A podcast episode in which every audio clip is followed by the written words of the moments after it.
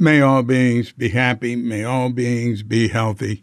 May all beings be free from harm. May all beings love life. May all beings awaken.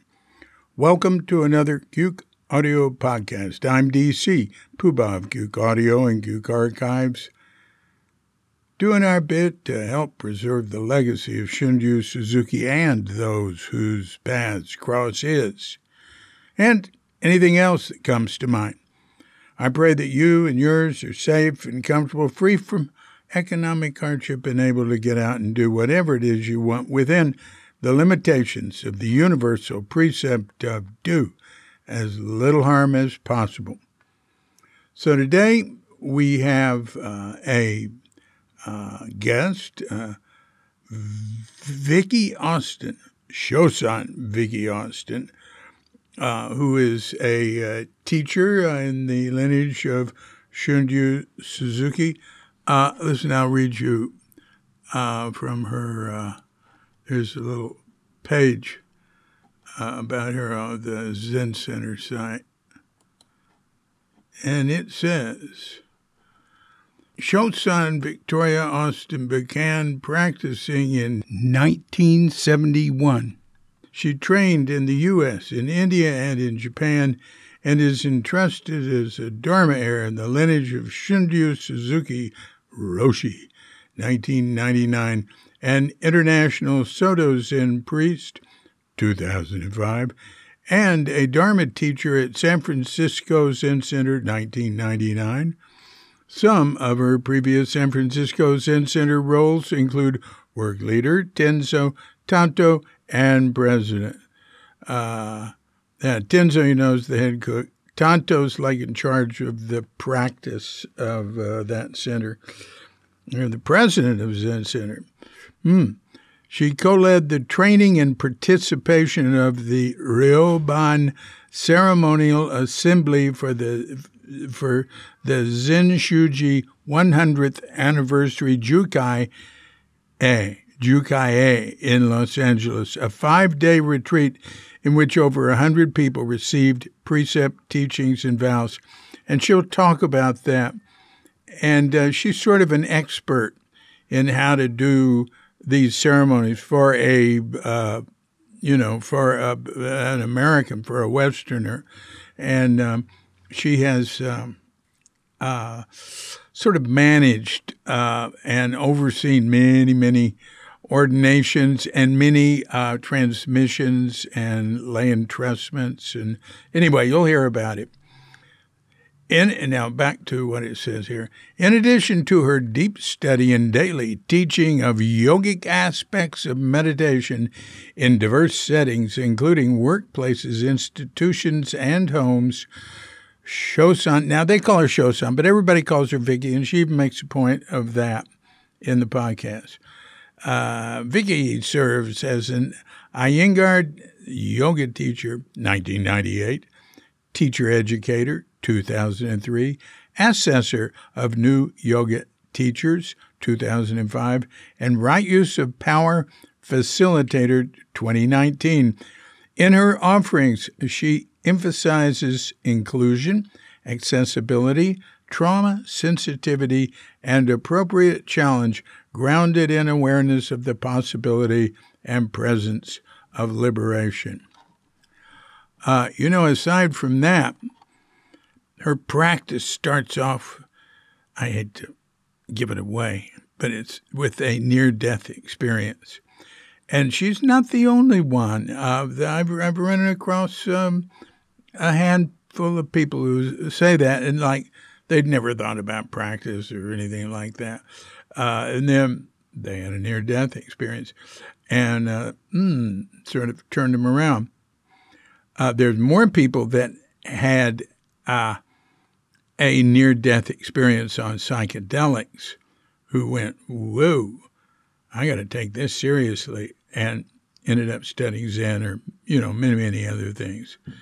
Uh, anyway, so um, look, uh, let's uh, give Vicky a call.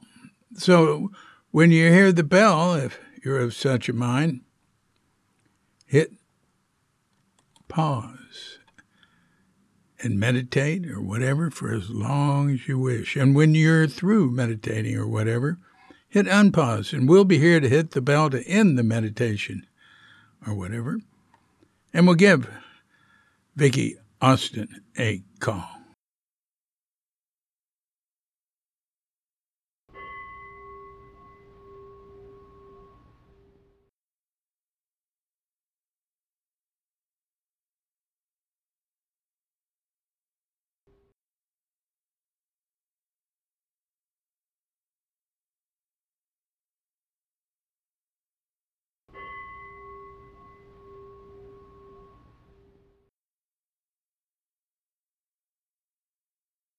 Hello.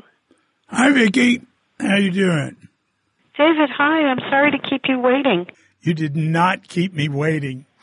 oh, good.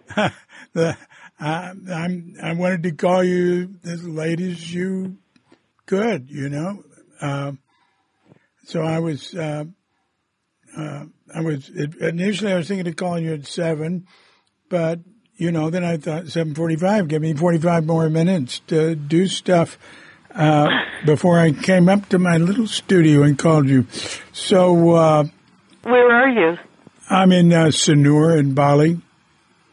Cool. Hmm. So, Vicki, uh, what are you up to these days? Oh, um, a lot. Yeah. Yeah. Let me hear. Well, uh, you know, as you know, uh, uh, being a Zen priest uh, is, uh, you know, you have to think about uh, life and uh, what you what uh, what you're living for, and um, so I'm trying to stay close to that question of what is the beauty of human life, what is it about and um, a long time ago, I made the decision to um, stop uh, my conventional career and to help uh, Zen practice grow in the United States mm-hmm. and in the West. Mm-hmm. And I was particularly um, interested and attracted to Suzuki Roshi's way. And so I wanted to do that. When when was that? What year was that? I started practicing the week he died. So that Thanksgiving, I was um, staying at my mother's house uh, because I had a band reunion uh, from the band I was in uh, in high school. Huh. And um, so we had a good time, but then on the way home, uh, it was uh, pretty stormy and there was a lot of sleet and ice on the road and my car stalled out in the middle of an intersection. Another car hit my car and it became airborne. And so uh, I wasn't hurt, but I had a near death experience at that at that time, so it was a big experience for me.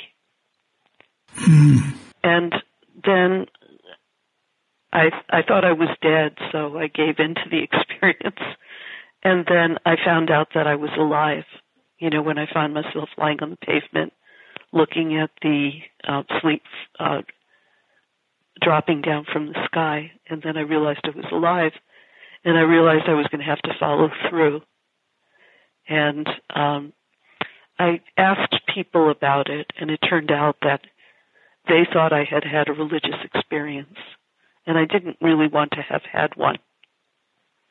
That wasn't what I thought my life was about. you know what I mean? Yeah. Yeah. And, So and you thought, say you oh, didn't really no. want to have one. Oh, Yeah. w- why? Why was that? I just didn't. You know, and it wasn't really a why. There was more. It was more like so. Uh, um, uh, Bill Lafleur, who was teaching at Princeton, said, "You have had a religious experience," and my immediate reaction was, "Oh no." Well, know, was that no. against your belief that such things existed or? No, it wasn't against any belief. I just had a gut reaction of no. I mean, part of it was that my parents were Holocaust survivors, so uh, I had been force fed the idea that, um, you know, we were uh, a religious people who everybody hated and wanted to kill. you know, so I think I associated religion with uh, oh. death and with being different right. and you know all that stuff. Yeah. Okay. And you can you can lighten the load of this particular section if you ever decide to write it down. Uh, you know, you can edit it somewhat. But, I don't edit uh, things. This is all good as it is. Oh, all right. okay. But anyway, it was that. And also the other thing about the experience was that it was such a big experience. And I don't know if you ever have seen those cartoons where, you know, uh, the road runner is being attacked by Wile E. Coyote and he tricks him into putting his finger in an electrical socket. Yeah. And then Wile E. Coyote lights up from the inside and you can see his whole skeleton. Yeah, yeah. Yeah, that's how uh, my personality was illuminated in that experience. And it was intensely embarrassing. Mm. Um, I saw how completely petty I was and had come to be during my first 18 years of life. And it was just profoundly embarrassing, and I didn't want anything to do with the experience. Mm. I wanted to avoid it, not to follow through on it, but mm. the experience had already happened, and so I had to follow through. Mm. Yeah. So, um, anyway, I, um, I thought, oh, I, I know, okay, if this is a religious experience, I'm going to learn how to meditate and so I asked my friend Mark Cohen. He and I uh, used to sometimes go to protests together, and I lied to him. I said, "Mark, um, would you teach me that zazen thing you do?" I didn't know how to pronounce it. Would you teach me that zazen thing? Because if we ever get arrested, uh, I want something to do in jail. Yeah. So I lied to him. I, I didn't tell him why I really wanted to know. Well, that's that's all right. Yeah, and I thought I could just uh, sit by myself, but as soon as I tried to do it, I couldn't do it. It was too hard. Mm. You know, I would sit down, and then uh, everything else would begin to happen, and I would remember that I, I had to write a paper, or that you know my nose itched, or I had to go to the toilet, or whatever it was and I would mm. get up, and then then later I would think, oh no, you know, you didn't do it. You thought you said you were going to do it, and then you didn't. Mm. And so then I thought, oh no, I guess I'm going to have to go to a group. and, I, and I really didn't like the uh, group, uh, you know, because uh, the people who were in the groups were a little bit strange, you know. Mm-hmm. And so I started going to a, a yoga class and to the Zen group on the same day. And I, I wait a minute. Um, Where were you living? Princeton. I, I was one of the um, early women at Princeton University. And you That's said you, you went to a, a, a Zen group?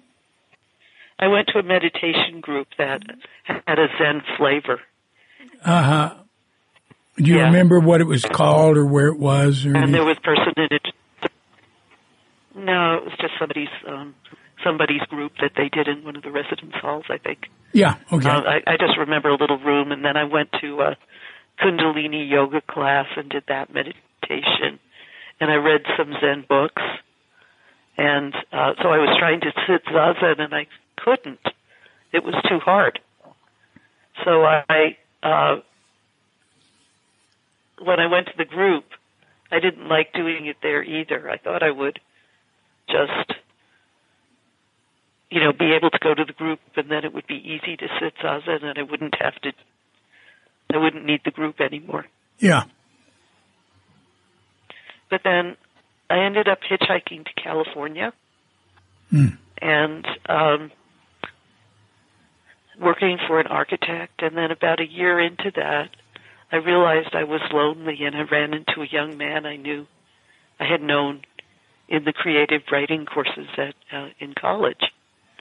And um, where in California were you? I was I was in uh, living in Berkeley. Yeah, all right. Uh, across from People's Park. Yeah. And working downtown in San Francisco.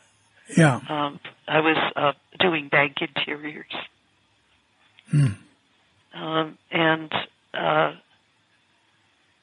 so I moved in with this guy, not really knowing who he was, and then I realized I had made a mistake. and so I was wandering the streets in uh, desperation, and I saw this sign that said Zen Center.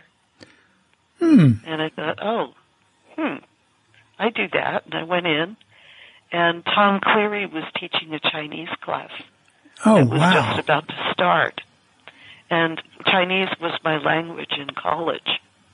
And Hmm. I thought, wow, I'm going to take that class. And I went to take the class, and the other people in it were uh, Reb and, you know, Mark Alexander and, you know, people who had been practicing for a while. And and when is this? 75? Oh. So Yeah. from seven, you said you started practicing the week Suzuki Roshi died. So Yeah, for four years you'd been doing- struggling along. Yeah. Okay. Okay. I got it. So I was going to this weekly yoga class, and I was sitting for about uh, 10 or 15 minutes a day and reading Zen books and, Yeah. um, you know, yeah.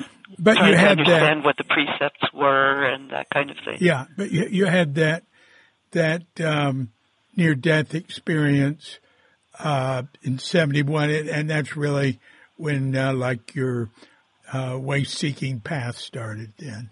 Yes, and especially what happened was that um, I went to talk to a therapist about it after that. The professor said that thing about the religious experience. And I couldn't get out what the experience had been. I couldn't express myself. I couldn't find the words to talk about it. Yeah. And the and and I got very I was very excited about the experience. It was important to me and I wanted to get it across, but I couldn't. And the therapist put me on large doses of Valium. Oh, what the hell? You didn't take it, did you? Well, I started taking it and then I realized this is a real mistake and so Yeah. I uh, I flushed it. Jesus, how horrible. Yeah. God. But what what that what that did to me was uh, I thought, you know, I'm not ready to talk about this. I can't talk about this. I need to do this for 20 years. I'm, I'm going to do this for 20 years, and I'm not going to talk about it till 20 years are done. And and I pr- I kept that promise to myself. So uh, I didn't talk about that experience again till ni- uh, till um, 1991. Oh my gosh, that is something. That's Yeah. great. Yeah, Yes. and and I I instead I thought I'm going to find out about this practice. I'm going to do it, and uh, and uh, so that's what I did. I just made every effort to study it, and I'm going to use this. I'm going to use the um, experience as a, a kind of an inner compass. Um, and I didn't know what I was doing, but I thought um, I have a somatic understanding of it because it's kind of like that game warmer, warmer, colder, colder, Yeah. where, you know, mom hides something and then you toddle around and then she says warmer or colder. Right. And I could hold up my uh, intention in, to the light of that experience and see if I was warmer or colder. And that's how I navigated practice. And um, hmm and got closer to uh, uh, my to understanding what my intention was. Mm. But I never could explain it very well for a very long time. Mm. And actually, um, you know, Zen Tatsu thought I was nuts, Uh huh. and uh, you know, and he um, he just he thought there was something wrong with me, and uh, he he had me he kind of surreptitiously had me checked out by a psychologist friend of his um, to see if they to see if I was uh, okay or not. Who? And- so what, what do you mean psychologist friend is? Do you remember who? His name was Frank something. Oh, okay. Yeah. And uh, he was asking me questions like whether I had supernatural experiences with my twin sister and that kind of thing. You had a twin sister? I still do. Cool. Yeah, she's. Uh, I have an are, are you fraternal or, uh, Uh, identical. I, yeah. whoa, all right. Well, Yeah, I'd she came to you my that. ordination. Huh? You were there. uh, You know, she came to my ordination. I think you might have been there too.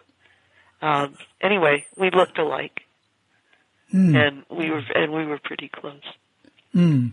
So so that's what I did. I just practiced, and you know, I got ordained, and um, and you know, I did it, and then um, back in the '70s, I had been going to the potlucks at Berkeley Zen Center, so that when San Francisco Zen Center's apocalypse happened in 1983, after a while, I I began studying with with Mel and with Reb and eventually I received Dharma transmission from Mel. Ah. Wow. And, uh, all right, we'll keep going. Keep going in what direction? Um, anything you want. Uh, that's really good. It's very concise too. My gosh. Um, well, for one, what have been the key elements of your life? I can think of some right now. Like what? Yoga. Oh yeah, yeah, I, yeah. So what happened was, you know, um, in the '60s, I used to march for equality hmm and be in the protests and, and so on. And when I was in high school, I used to go. I used to commute to Columbia, and so um, I received a really good Wait a minute. Where did you? Where did you? Where were you born? I was born in Queens. Ah. and um, and uh, uh, when when I was about one and a half, we moved to Valley Stream, uh, uh, to an Irish Italian neighborhood, um, and uh, where we were uh, kind of exotic because we were Jewish, hmm uh, kind of European Jewish, and um, we had family all over the world. Mm. And um, so in high school, I was um, I was in the New York State uh, band and chorus and orchestra, and then I was also in this very small uh, band that played uh, rock and contemporary music um, locally. What did you play? I sang and played flute. So we did we did everything with flute solos like Michelle ma belle and um, you know California Dreamin' and you know and we uh, the flute I was playing was made by Philippe Merci in France and um, and it was bequeathed to me by a patient of my father's. And what did your father do? My father was a uh, he was a doctor. He, he had he was the University of Vienna class of 1939. Hmm. and um, he was an anesthesiologist in England. And then when they got into America, he became a general practitioner, and so he was a, a school doctor and a general practitioner. And I used to um, learn how to say hello and goodbye and how are you feeling in a number of languages, and then I would write it out phonetically for him. And he would take the dogs and do house calls for five dollars a pop for anyone over fifty. Huh. And he he um he died in nineteen seventy four of um basically from Holocaust bitterness. So there was a lot of suffering in my family. Hmm. My mother had a lot of survivor's guilt, so I'm named for uh, Victoria Victoria Amy. I've kept my English name instead of using uh, you know, Instead of what? my Dharma In- name. Instead a lot of people use their Dharma names when they're ordained, oh yeah. but. I decided that uh, my name is or should be part of my Dharma name. What, what is Vic, Vic, Because, Victoria um, is not very Jewish. No, Victoria is uh, Victoria Austin doesn't sound Jewish at all. No. But the people I'm named for are Avigdor. Avigdor was my mother's 32 year old brother uh, who was killed at uh, in uh, Buchenwald. Hmm. And uh, Avigdor was an interesting young man. So when uh, my mother was um, sponsored by a Quaker family to escape on the last Kindertransport, um, uh, the uh, Nazi official said that they hadn't paid for her ticket, and Avigdor ran home. He had um, he had uh, saved the sweepings. He was a, a goldsmith, and he would say he would melt down the sweepings, or you know, kind of anneal gold from the sweepings at the end of the day. So he plunked down gold and asked the Nazi official if that was enough. And so my mother got on the Kindertransport, and Victor died. He was taken to concentration camp and died. So that's the source of my name. Victoria is from a Victor. He was an, also an interesting guy in that he studied Esperanto, and he Ah. believed in the idea of a universal language Huh. and uh, kind of the human race uh, could speak uh, a common language as well as their individual languages. He Yeah. was a vegetarian, Yeah. and he he used to like jump from some big bridge into the Danube, and uh, he he was adventurous. And Uh-huh. then uh, my middle name is Amy, and that is from Amalia, and that was from their mother, and she, um, when Vi- uh, Victor turned up missing, she went looking for him, and she was uh, captured and uh, exterminated as well. Hmm. So I decided that those names need to be part of my name, and so I'll keep them. Yeah. Yeah, yeah. and so, um, anyway, um, so I had a, a, a consciousness of uh, exclusion, of uh, genocide, of um, racism, you know, from a very early age, uh, which I I kind of internalized and thought that I was a substandard person because I spoke with an accent and uh, looked uh, very Jewish. So I had internalized depression and a kind of a um, traumatized approach to life. Hmm. And um, when I came to San Francisco Zen Center, it didn't take me long to discover that our schedule was extreme and that the ways we did it didn't um, they didn't support um, anyone who had a physical issue, women who were menstruating or pregnant, people who were older. You know that there was no give for that. That we had an extreme idea of how to practice, Hmm. and so I decided that I was going to uh, switch my yoga uh, studies to Iyengar yoga, which is very precise and therapeutically oriented.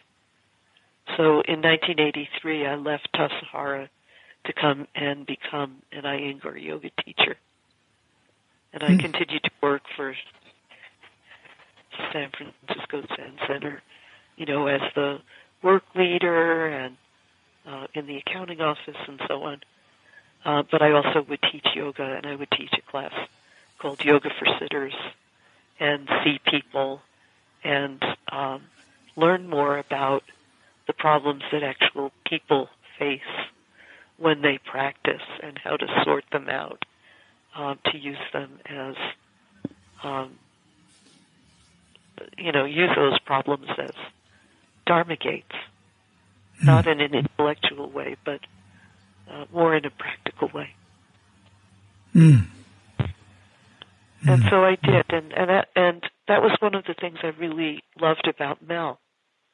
You know, he allowed himself to be completely imperfect, and he uh, he had a, a real creativity um, he uh, that he expressed in gardening, in cooking, in making things. So when I was assisting him in Reb, um, I decided that I was going to make things, you know, the Dharma objects that we made, like oryoki. I uh, I asked a friend of Rick Morton's named Hector Bazanis. Hector um, is trying to save Eastern European music by bringing musicians to the United States, but he's also an incredible woodworker. Yeah, as is Rick Morton. Right. Well, that's they worked in the same place, and that's how I met Hector.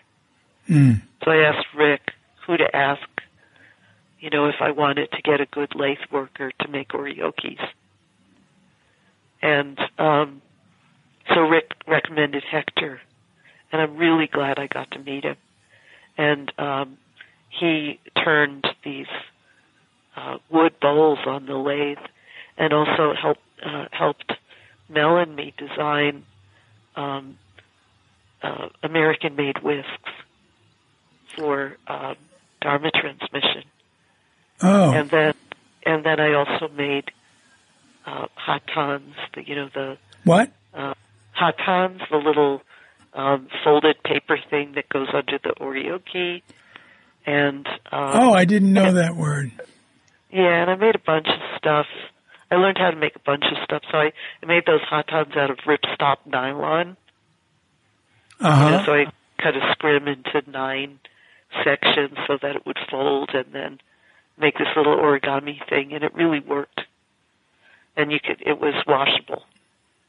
Ah, and, wow. You know, so I kind of, it was one of the things I really loved about Mel is that um, he didn't mind, you know, me getting practical with people about zazen position and, you know, using everyday problems as dharma gates and so on. He was quite okay with that. Mm. And, and so I did. And all, you know, the Dharma transmission objects. And it was wonderful because, um, I remember the first time I made the whisks. I went over to a violin store to see if they had horsehair. And they asked what I wanted it for. And I told them about Dharma transmission and they got super excited and they said they just happened to have some that was too, sh- it, it, uh, they, they ordered it, but it ended up being too short to make violin bows with. So they would give it to me for a huge discount. Huh. Uh, but they got really excited. You know, and the same when I started using khadi. Um, khadi is the cloth that Gandhi um, taught the villagers how to make in India when they were exploring Swaraj. And uh, Swaraj means self, uh, self rule or self determination through through truth, satyagraha, uh, holding to truth. So his idea was that um, because uh, Britain was trying to force domination uh, of India by making Indian people turn their cotton in to be remade into gingham and calico and stuff, and then the Indian citizens would have to buy it back from uh, Great Britain at a um, vastly increased, inflated price. Right, so Gandhi decided that he was going to spin and make cotton and make it into homespun. And he did, and that cloth is still being made today. It's called khadi, K H A D I. When And when I Gandhi heard- did heard- that, and Didn't didn't that set off some sort of, uh, I mean, weren't like little revolution of many many people doing the same, and Yeah, and and it had a significant impact on the cotton market. Is that true? absolutely. And because of that, he was uh, Gandhi was imprisoned in the Aga Khan's palace in in Pune, in India. Mm. And Pune is just where I happened to be going for um, training, uh, yoga training Mm. with the Iyengars, and particularly training about women's issues in sitting zazen with Gita Iyengar and meditation training with BKS Iyengar. And so there just happened to be in Pune city proper um, ashrams uh, that sold uh, the khadi that was made in Gandhi's method, which I started using for okesas. Mm. Wow. That is great. That is great. Uh, yeah, that's that's uh, Rajneesh Town. Did you run into any of Oh the, God, yes. yeah, so that part of town is full of drugs and guns, Oh, and uh, and uh, there's a black market there, or at least there was when I went there, and you had to have an AIDS test to get into the um, Rajneeshpuram. right. Yeah, and uh, anyway, it was really um, it was really quite the place. Yeah. So it was known as a it was uh, it had a huge like underground economy that wasn't uh you know it, was, it kind of ran on bakshish and um Bakshish is bribery. Yeah Well, I'm not telling you, but you're using foreign words that other people. yeah no no I I know I know anyway you don't have to put that part in but Wait, uh, wait, wait a minute. I'm not going to be doing things like that. It's all good. okay but still I don't want to make accusations that um that are uh, just suppositions so I don't really know that it was run on bakshish I just Well, you know said it was the rumor. That's good Yeah, it was enough. a rumor. Don't worry. Okay. Look, everybody knows about about uh, uh, uh, Rajneesh's trip there and everything. I didn't go in because I didn't know it was like twenty bucks to get in. It was too much money. Yeah, I know. It was way too much money, but did you go to the German bakery across the street? It was really good.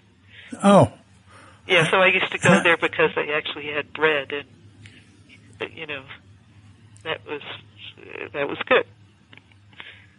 So anyway, occasionally I would go there to eat. Um, but um, there was a lot of money there. There was a lot of um, uh, and uh, it, it I always I never felt really very safe there. mm, that's really interesting. Yeah. Huh. So um, let's see what else.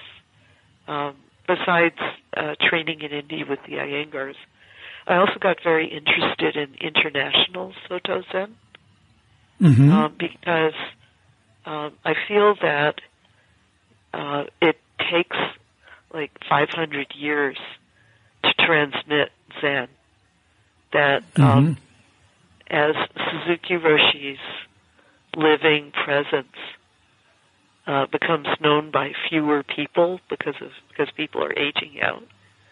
Uh, I think that um, you know we run the risk of turning Zen practice uh, of of uh, doing Zen practice in our own image. yeah. Um, yeah, and um, turning into uh, the life that we're actually trying to have insights about. You know, uh, uh, of uh, we run the risk of um, uh, remaking Zen, uh, not in not in enlightened ways, but in uh, ways that are very strongly limited by our biases. yeah. And so I wanted to continue to study with Japanese teachers. So I did, with Indian teachers as well. Wait a minute. You, would you please uh, uh, give us some names? Well, um, I don't know if you remember that uh, in 1991 there was what's called a Tokubetsu Sesshin at Tassajara. Right. and I was um, um, assisting um, to make that sesshin happen. So the person I assisted was Saikawa Dosho, Mm. uh, and who was uh, later uh, part of the practice leadership at Sojiji.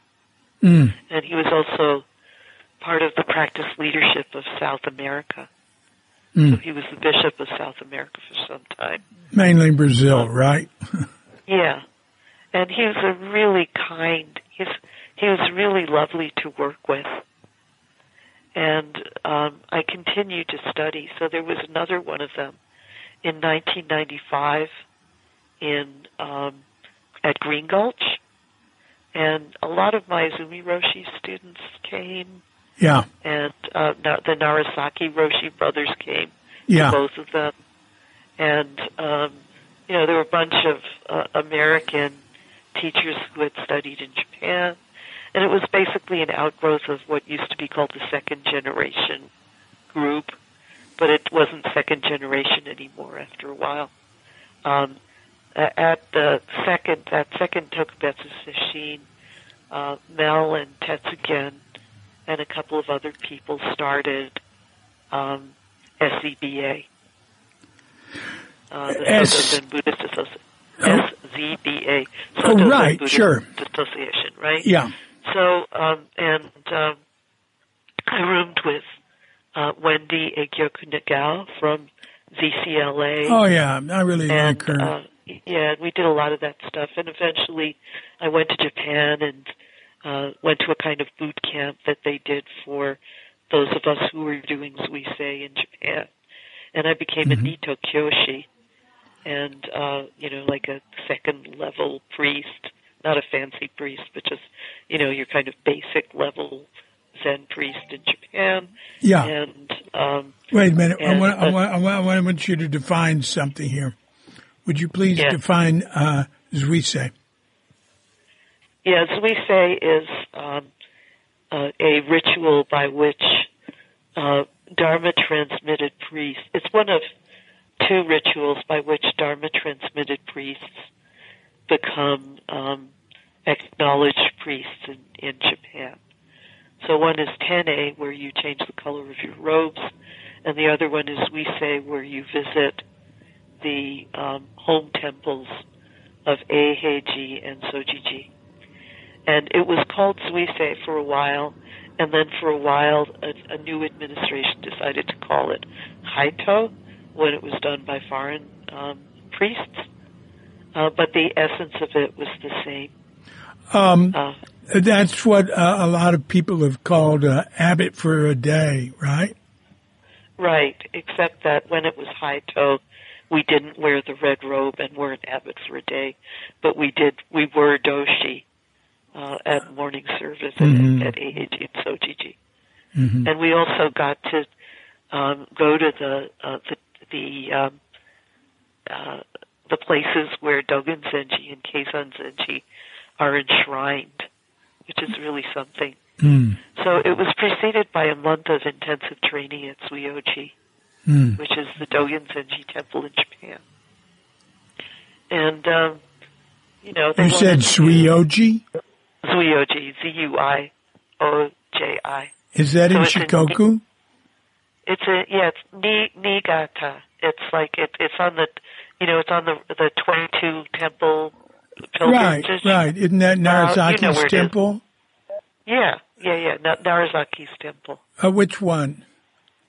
The uh, yeah, it's uh, which one? It it's just the it's just called Zuioji. No, no. Which n- which Narasaki? Both Narasakis. oh, they're both associated with that. I wasn't sure about that. All right. No, they both were there, and uh, except that uh, Narasaki Ippo Roshi had died Mm. uh, when I went there, although he had been, uh, you know, at the Tokubetsu Sesshin. Mm. Anyway, um, Um, wait, wait. You yeah. said that's. You said that's. Um, you identified it as something with Dogen. Would you? Would you please explain Yeah. that? Say it of, again. of course, so you know that we read the Shobogenzo uh, like a um, as if it's uh, you know just a profound document of philosophy, but they use the Shobogenzo as a manual for uh, practice in a monastery. So they do all the things that are in the Shobogenzo. So that that thing about how to wash your face, they do that. the thing about how to go to the toilet, they do that. The Tenzo follows the Tenzo Kyokun. The um, the Rokuchiji follows the Eihei Shingi. They do all those things. Mm-hmm. So it was very, very interesting. It, what was so interesting, though, was that, uh, uh, anyway, uh, there were a lot of um, things that I think people would be upset if I talked about, so I won't. But one of the things that they uh, they Good let me Lord, do, come on. no, I'm not Oh, people would be upset if you talked about it. So you want what? When you want a uh, just the nice side of things? No, it's not like that. It's like there's stuff that's personal. Oh, all right. that- Well, that's that I okay. You don't need that. But if it has to do with institutional development or uh, the general culture of a place or Oh problems no, no, no. like that, No, that you should bring It's it. It like, should be brought let's up. just say that we were we were a rebellious group, and we got we got um, strongly disciplined for for it, and uh, and they uh, they uh, decided to. Um, Let's say suspend the program after we graduated from it. They did How's decide. They did decide to do that. They did decide that. Um, come on. That, that is, this is nothing personal. This is this is important. What What do you mean you you were? think it's important?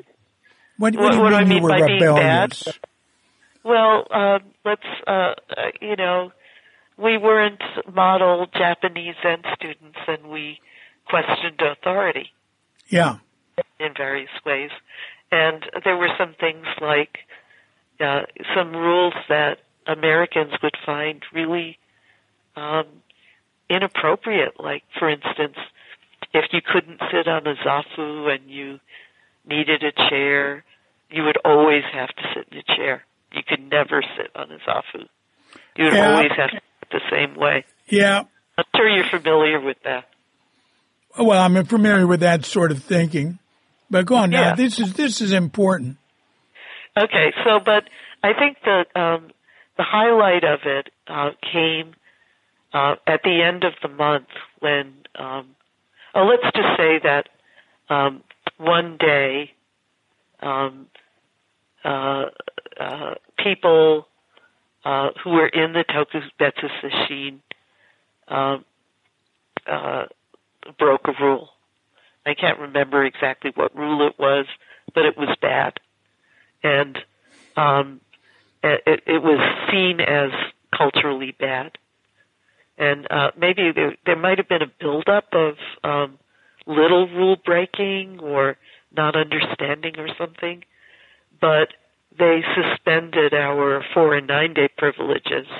We had been going on field trips, and from then on we couldn't go on field trips.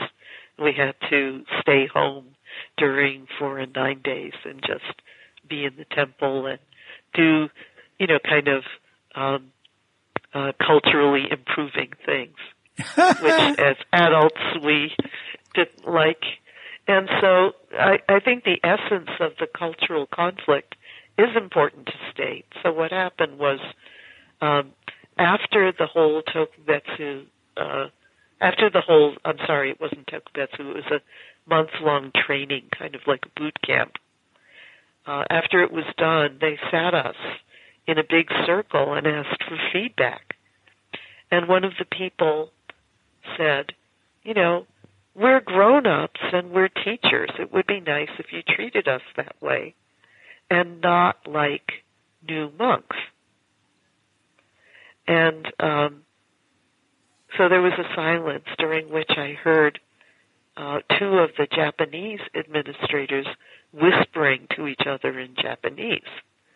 And they were saying stuff like, honey, you're in our country now, Yeah. right?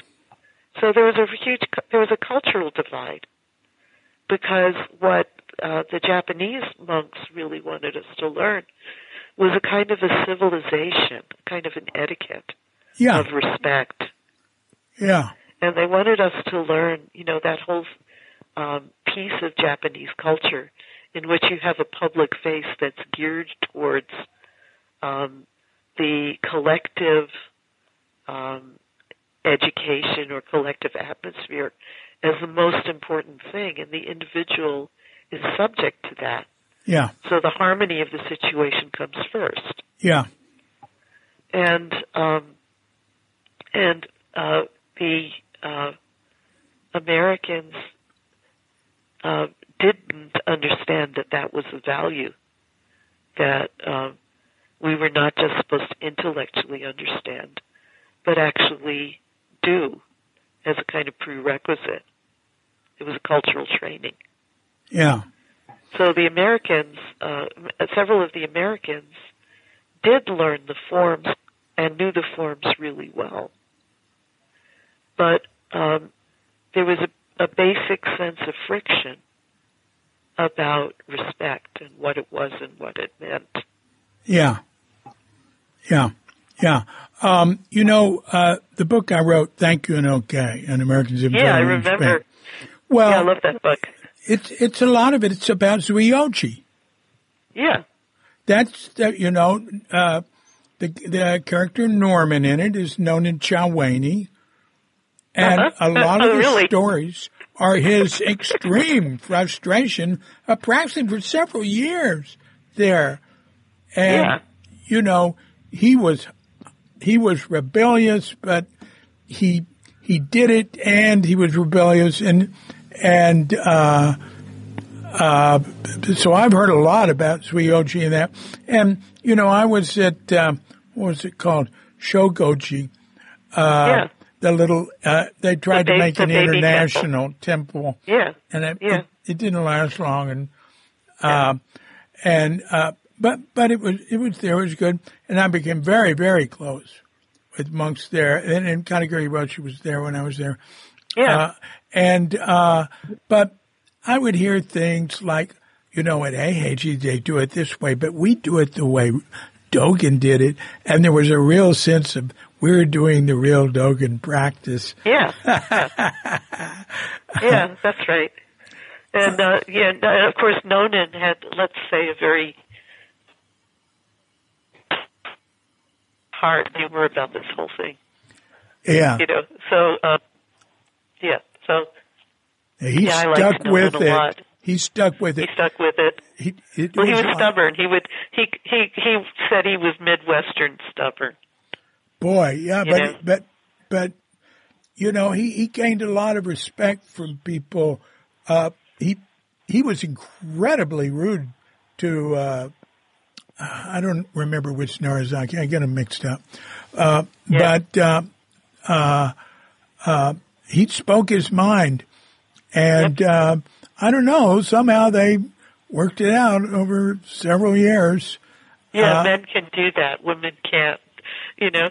That we Uh, absolutely believe you know, that. so like my experience with Japan is that as long as I memorized 50 different ways to say sumimasen, uh, everything was just fine. Yeah. You know, so like sumimasen and hontoni sumimasen and, you know, just, uh, Yeah, sort know, of like, or, you know, "Excuse a me." little high voice, say you Yeah, know, yeah. or whatever. The women, you know, as a woman, I have to speak like an octave higher than my regular right. voice and, you know, like kind of bent over and stuff. So, Well, yeah, uh, you know, Dick Baker said uh, basically they think of American women like men. well, sometimes. Yeah. Uh, you know, if it's one like his wife Jenny who stands up Yeah. uh, for herself, it ain't going to be part. And you see, if, you can see why Dick wouldn't put up with it. You know, he he, he Suzuki Roshi came to AAG to visit him there, and he'd been there a while. You know, and he said, "I am leaving with you. I am not staying here. This had nothing to do with our practice. They want me to be a." Good Japanese and I'm not going to. Suzuki Roshi begged him to stay. Please, just stay one practice. Well, yeah. and he would. And just the whole thing, the whole thing about um, completely skipping out on the offer to study transmission with Noiri Roshi. That was a huge mistake. You, well, you heard about that, right? uh, go on and tell me. Well, no. My understanding about it is is that um, is that uh, Suzuki Roshi had arranged for um, for Richard to study with Noiri Roshi and uh, establish the practice of um, transmission according to the, you know, the Dembo Shitsunaishiki, and uh, uh, on which Noiri Roshi was, uh, um, you know, he was very experienced, and that uh, when uh, when he went to the Rinzai Temple instead, that um, there was uh, a lot of very polite but nevertheless present um, uh, kerfuffle about that. Yeah, they just regarded him as arrogant in Japan. They regarded him and him and uh, uh, Graham Petchey as being arrogant Americans. Uh, although Graham less so, I'd say, uh, because Graham was English. Especially. Graham was not American. That's right. the thing. No, but Yeah. still, uh, and uh, the ones they really liked were Jean Ross and Philip Wilson in those early days. Yeah. Uh, and somehow, uh, Gene, I can see, uh, but uh, you know, I I, I had monk, uh, I had a monk in a train come up to me, uh, and and talk to me about Jean Ross and how wonderful she was. Once, uh, I, I guess we were coming from Eiheiji, uh, and but Philip, wow, I mean, well, I'm, sure, I'm sure they loved you. they loved Philip, and I'm sure they loved you for completely different reasons. Well, I didn't. I didn't. You know, I wasn't at Ahe. I, I was studying with uh, Harada Roshi, the Rinzai. Uh, Yeah. I just visited Soto stuff. Uh, but anyway, yeah. Look, look. Dick never ever could have studied with Noiri. Uh, Noiri was regarded as the pinnacle of the. He was the most respected uh, Roshi in uh, Japan from those Ryoji people. Yeah. Uh, he was he was it, you know, and to, to them he was above Eiheiji and all that. And of course, his temple was right near Rinso-in, and he was Hoitsu's teacher, not Suzuki Roshi. uh, and uh, uh, I, I asked, uh, oh, uh, Noiri was too old for me to meet when I was there. I asked Hoitsu if I could meet him. He said, I can't even meet him. Uh, but Yeah. look, Jeff Broadbent lived and studied with Noiri. And I- I Uh-huh. think if you hear what he has to say about it, uh, I mean, uh, uh, it, it, it, it, it never, ever, ever could have done it. For one thing, uh, Jeff, Jeff speak, spoke conversational Japanese, you know? right. He, You're right. he and you probably he- had to. well, no, uh, Jeff uh, uh, uh, lectured in sociology extemporaneously in Japanese. Dick didn't learn did? uh, Japanese like that. Oh my know. gosh. No, no, Yeah. no way. Um, and no, no, no, that Dick absolutely could not have done it. And for Suzuki Roshi to have thought there was a chance in hell for Dick to have done it just shows he. He, he, he was a lot of wishful thinking on his part. He didn't just think there was a chance in hell. He asked him, and Well- Nobuji Roshi said yes. Well, yeah, but he wouldn't once it got started. He, he couldn't take it. It wouldn't have. You, you think it just wouldn't have? Uh, Oh, no. It wouldn't have taken. Yeah. No, look, it takes very special people to put up with that. stuff and go into it. And they can't say things like, "I'm an American teacher. I want respect." That's not they. That's not the way they do things. If you go somewhere to study something, they regard you as a baby. Well, And tell me about it. yeah, I right? was, I was, listen, I was, I was the one, um, you know, who as a woman had to bathe in the dregs of the bathwater, for instance, you know. I was the one who had to clean that tub out after a billion young men used it, right? Uh, why is that funny? oh, pardon me. You know? Yeah. Yeah. I guess it is funny, but still, you know what I mean. Yeah. Oh, yeah. Uh, maybe it wasn't funny for you. Well, look, so Genshi, where I was, Harada Roshi was completely respectful of women. Men and women Yeah. practiced together there. His uh, number Oh, one yeah, student was a woman. yes. Uh, Yeah. and he was very traditional, old fashioned in many ways. He just happened to have had one of those personalities that was very open in many ways. yeah. I, like Suzuki Roshi, it, it, it, different, but um, he, people would come in and talk to him, and I would bring in people and talk to him li- like like Yvonne would uh, introduce Suzuki Roshi to stuff about American Indians, and he would be interested. Well, Harada's that way. That is not Yeah. usual. You yeah, know? no, it's not. Hoitsu is actually incredibly special. Yeah. Um, oh, yeah, so- he is. I loved being at Rinso-in, and um, you know, and uh, I don't know if you were ever there for the Temple Fair. No, no. I've just been there to visit and say hi. Okay, so um, Blanche and uh, Blanche did two month-long intensives, and um, the first one was just women. The second one, Bl- Mel and Blanche did together. They were like the odd couples. The Blanche always wanted to uh, do Dogen Zenji's way and sleep in the Zendo, but she really snored. And Mel was like, "We're in Japan, you know. Let's let's see some art. Let's let's go out and look at stuff."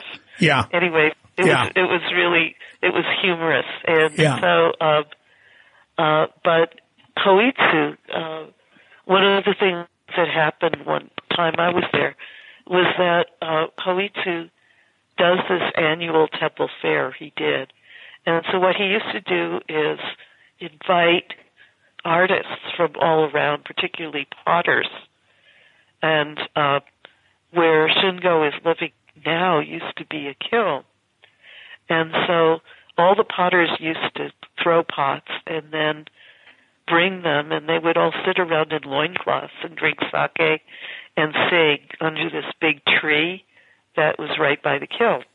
Mm. And so it was, it was like kind of raucous and Mm. fun. And Mm. like oh, that's really wonderful. it was amazing. And uh, he would also do calligraphy and it was, he, he has such a sense of humor and Yeah. kindness. Oh, yeah. And uh, Chitose-san would do ikebana, and then this whole group of old ladies would make oden. And uh, what I decided to do was uh, there was a whole bunch of na- natsumikan that was ripe. There was what? know- what? What? Natsumikan, tangerines, that they were all ripe. Oh, right, right, right, no, right. Okay, I no it. one was picking them, so I picked them and I made like two gallons of uh, marmalade. And then there were these families who uh, I had done. Uh, I was part of the group that did the tokubetsu around Yaizu, and it was like doing trick or treat for UNICEF, right? So they were really, really friendly, and they gave us brown rice because we were Americans. And Oh, money and all that's that stuff that's incredible. That's yeah, they they they got it special. And Wow. but one of the things that they happened to mention was, you know, um uh or uh, mentioned it to me, I can't remember, was that they some of them had waffle irons. So I made two gallons of uh, marmalade and then I borrowed all the waffle irons and made hundreds and hundreds of waffles oh my temple fair. And I packaged them up all Japanese, you know. so, you know, I quartered the waffles on their little seams and I put the marmalade into little containers and tied it with raffia. And uh, we sold it as part of the temple fair. Wow. It was all gone in eight minutes. Oh, that is wonderful. That is wonderful. I have stayed at Loved at, it. at um, Rinso-in, but never when. I'm, I'm, I've you know I've sat with him. I've sat with his Zazen Kai, which would meet what once a week, once a month, Yeah. uh, and uh, well, I think, I think uh, it's once a week now. Shungo does it. he, oh yeah, yeah, Yeah. uh, and uh, you know uh, I've spent a lot of time with the family, you know, but it would be like Yeah. in but. One, once it was there to do research for Crooked Cucumber, and that was a couple of weeks. That's great.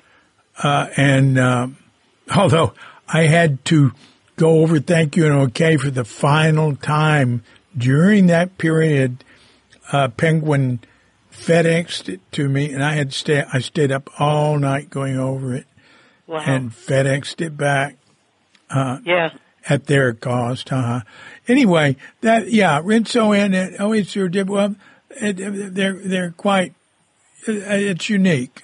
Uh, it's, it's completely and and being right on the edge of the national park. It's so beautiful. Yeah, yeah, yeah. It's great. There are, I mean, I know, I mean, there there are many ways in which there's cultural conflict or uh, you have to be careful uh, in in in being there. I mean, there's still Japanese and we're Americans, uh, and yeah, uh, uh, you know, and temples are are more uh, worried about. they're more conservative sort of culture and and, and they're very concerned about what neighbors think and all sorts of things. But uh, anyway, but he was like showing us off.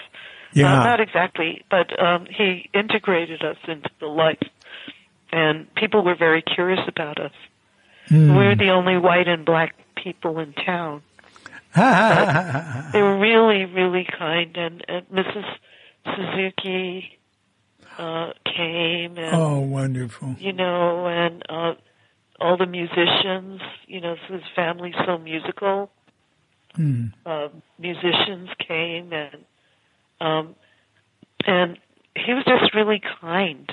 Yeah. And and that kindness uh, extended when he went he went back to Eiheiji and was Godo and then he was Tanto. No, he was Tanto the, and then he was Godo. Oh, Tanto and then he was Godo. That's right. And then all the um, you know, the um, physical punishment just kind of petered out while he was there. Oh, well, that's very important. Uh, that's really good to hear. Incidentally, Hoyts are going to age you becoming Tanto. Okay, I can believe that. But he became Godo. That's just like next step to being an abbot. I was just well, actually, you know, and and it's continued. I mean, he was made the abbot of a temple in Tokyo recently. So he oh really? He was um, yeah, and that's and he was going to Okayama to lead uh, or to sit to lead sesshin or to be part of a sesshin uh, in a, a, a, Soto practice temple that I didn't even know was there in Okayama. Right, exactly. Uh, and so he really gets around, and um, and he's incredibly well respected. And then Shungo was like monk of the year. He was a uh, he was considered to be a really exemplary monk at Eiheiji. He's disciplined. And he's he's more disciplined than Holy. I know, but but if you think about when he was a kid and he said he would never become a monk, do you remember that? Uh, no, I don't. I don't know about that. Yeah. So um, anyway, I just I think it's a very interesting family. I also think it's too bad that Robbie died. Uh, oh, Robbie and I were. Oh no, that's friends. a real tragedy. Oh, it's just one American Dharma heir that actually studied with him. Uh, yeah. Uh, very sad. And was really, and and Mrs. Suzuki loved Robbie. Actually, yeah. Uh, I don't know. Uh, I have a. I mean, um, I haven't talked about my relationship with Mrs. Suzuki yet, uh, but she um, she was my teacher for about 18 years. And um, I used to study sewing with her in the Buddha Hall. All right, wait a minute. I, I do want to let's let's do that next, but I want to go back to one thing. The, yeah. the Tokubetsu sesshin.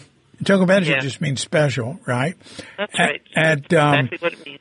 Uh, at uh, how many of you were there, and and who can you remember was there was part of it?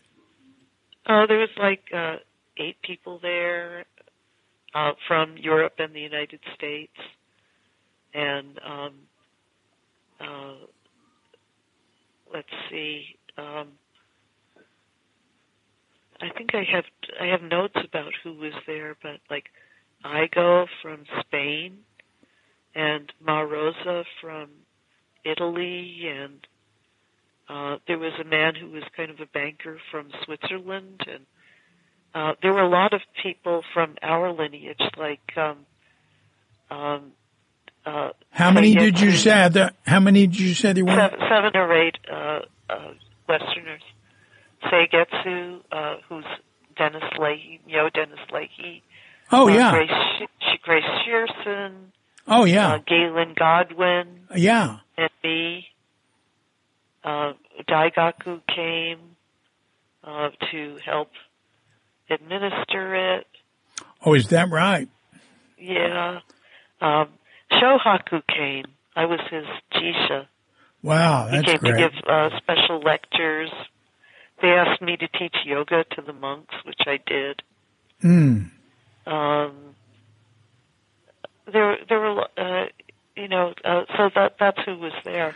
That look, that's impressive. They asked you to teach yoga to the monks. It was, it was, uh, it really was. It was, it was very interesting, and it, it, it there was another thing about cultural difference because, um, you know, the monks weren't used to um, being in unusual physical positions, and so they were laughing and stuff. And I made a sound inadvertently, which they thought was a um, that I was chastising them, and they froze, and I had to kind of undo it and have a sense of humor and stuff. Uh-huh. And Uh, I think they really enjoyed it. And then there was there was some sort of um, like uh, maybe an unwritten social rule that they shouldn't ask for stuff for themselves. And surreptitiously, several of the monks came to me afterwards and asked me for yoga practices for their sisters or for their friends. You know, Uh-huh. so that was interesting, Yeah. which I did. Oh, that's really very interesting. I sent them a copy of, of Light on Yoga. I don't know Oh, if they kept it or did it afterwards. who, whose book is that? BKS Iyengar. Huh? Uh, BKS Iyengar's book Yeah. Okay. from the 60s. Yeah. Yeah. Um, so there were three three females. There were, there were, no, there were, uh, let's see, Grace, uh, Marosa, uh, Galen, and me. There were four.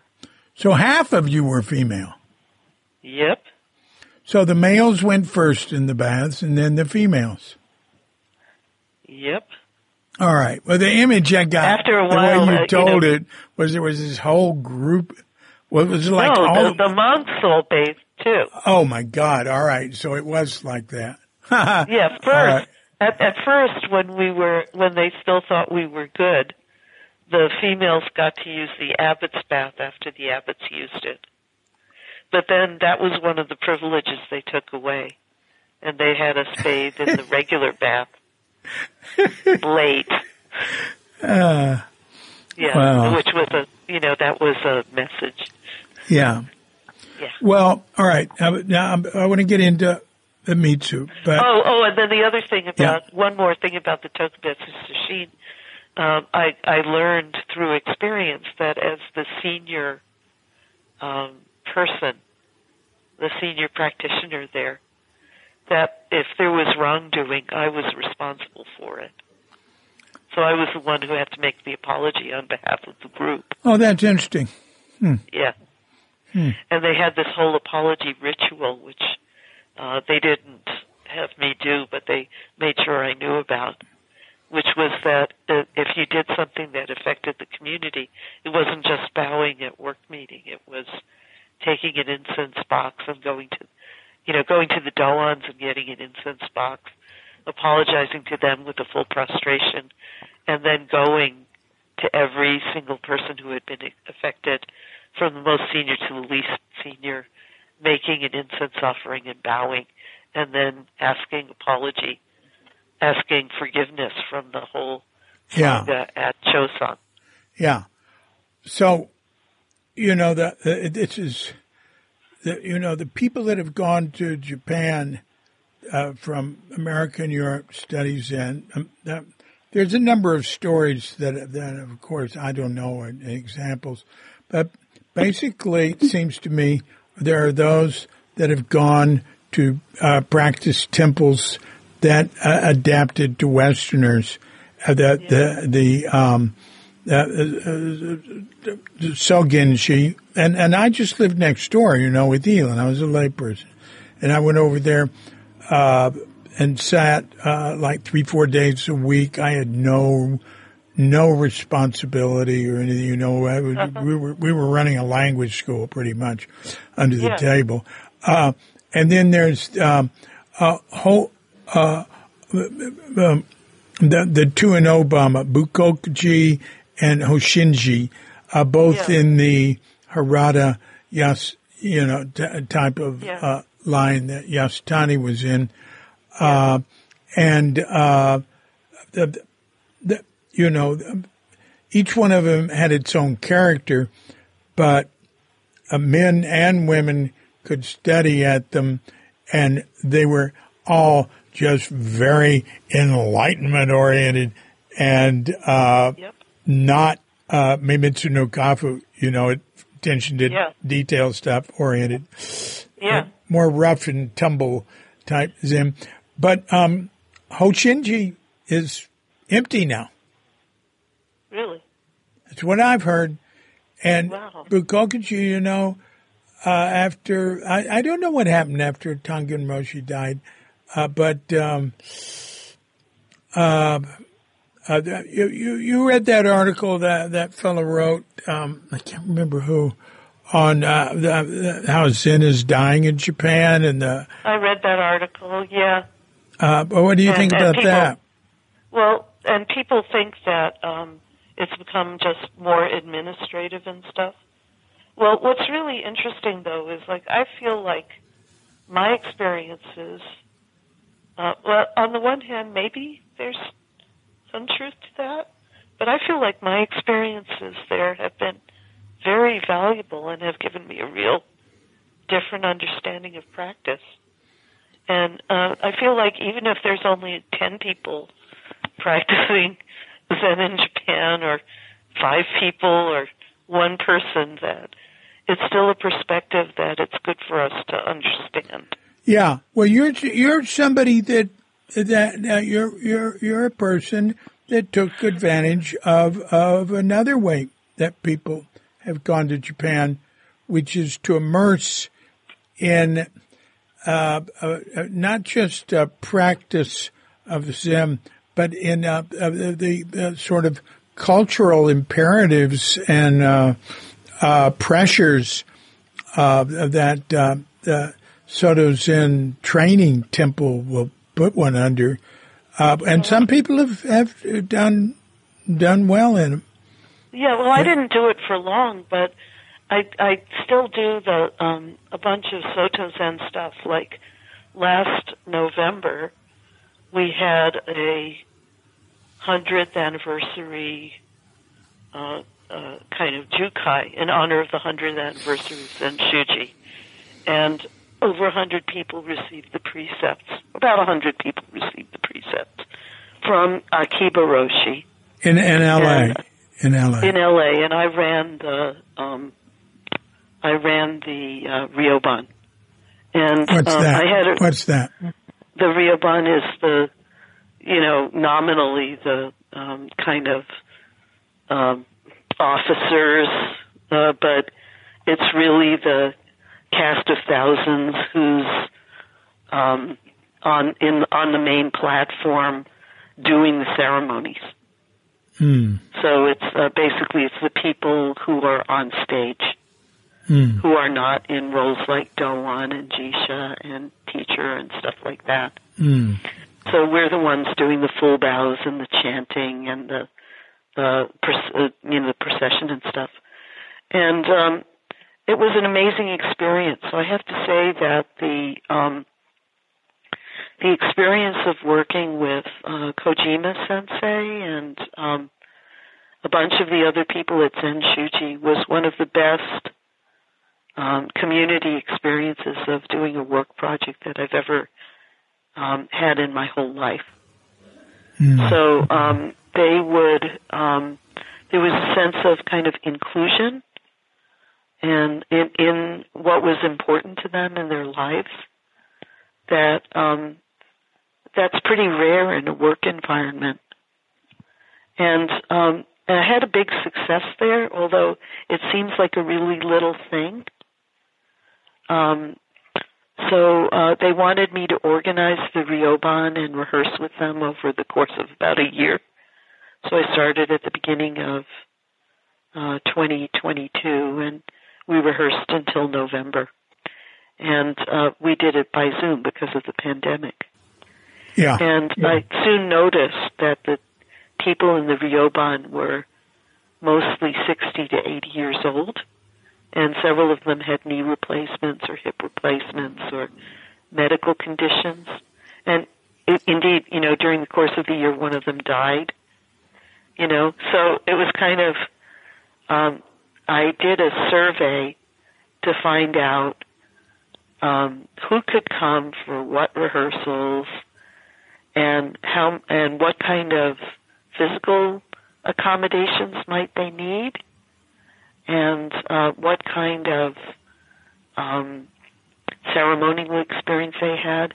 And I was able to get um, the Soto people to understand and accommodate through providing chairs and zafus for the ryoban and the possibility of standing bows. And that you wouldn't have to use a chair the whole time if you used a chair. Yeah, yeah, yeah, right. Well, that's good. no, and no, really, this was actually a success. This was a change from. Wait, that, really? Um, you mean, yeah, I, I mean real, you're in America now, and and still. No, we were doing this Japanese ceremony in a Japanese temple. Uh, you know, like in a temple with uh, sansei. But basically, there were a lot of sansei. Sansei, third there. generation. Yeah, and not Yonsei, Sansei. Yeah. Um, so a lot of old people generation. who are cult- culturally really Japanese, and it was to honor the Japanese tradition, and there were a lot of Soto people coming there. And in this, uh, there was a breakout ceremony in May that was another several days of ceremony, and the head of Sojiji came. You know, so it was like, and the head of the education center and all those people who that person's uh, article said, you know, Zen was dead about. And they all came and they were very kind of thrilled and moved by yeah. Yeah. Uh, what we were doing. And uh, Galen um, had an interview with Aoyama Roshi that was pretty widely publicized about women in practice. And I think that we're giving them new life. Yeah. And, uh, you know, and that, um, they're looking, they're searching hard for, um, how to bring, uh, the Zen practice into the Japanese of, uh, into the Japan of the 21st century and also internationally. And, um, uh, I think that what's going to happen is that the Japanese administration and system is going to pay, pare way, way down and that there's going to be uh, organizations in the particular countries that maintain relationships with Japan. Yeah. And um, I think that's super important. Yeah. Yeah. Yeah. Yeah. Uh, well, my understanding from uh, the, what I have heard is that you know more about all this than anybody. Uh, mm-hmm. around, you know, around the Zen Center or maybe in America. And, uh, uh, I can't remember who was telling me this. Uh, it talked about that, that you, you have assisted in more transitions and more of the important ceremonies in the Suzuki Roshi lineage, uh, mainly around San Francisco Zen Center, I guess, uh, than anyone. Well, I've done a lot of them. It was probably Ed Brown. Um, uh, Could be. Said that. Yeah. Could be. Uh, you know, so um, Ed I don't think it was Ed. I don't think it was. Ed. Okay. Well, it might have been.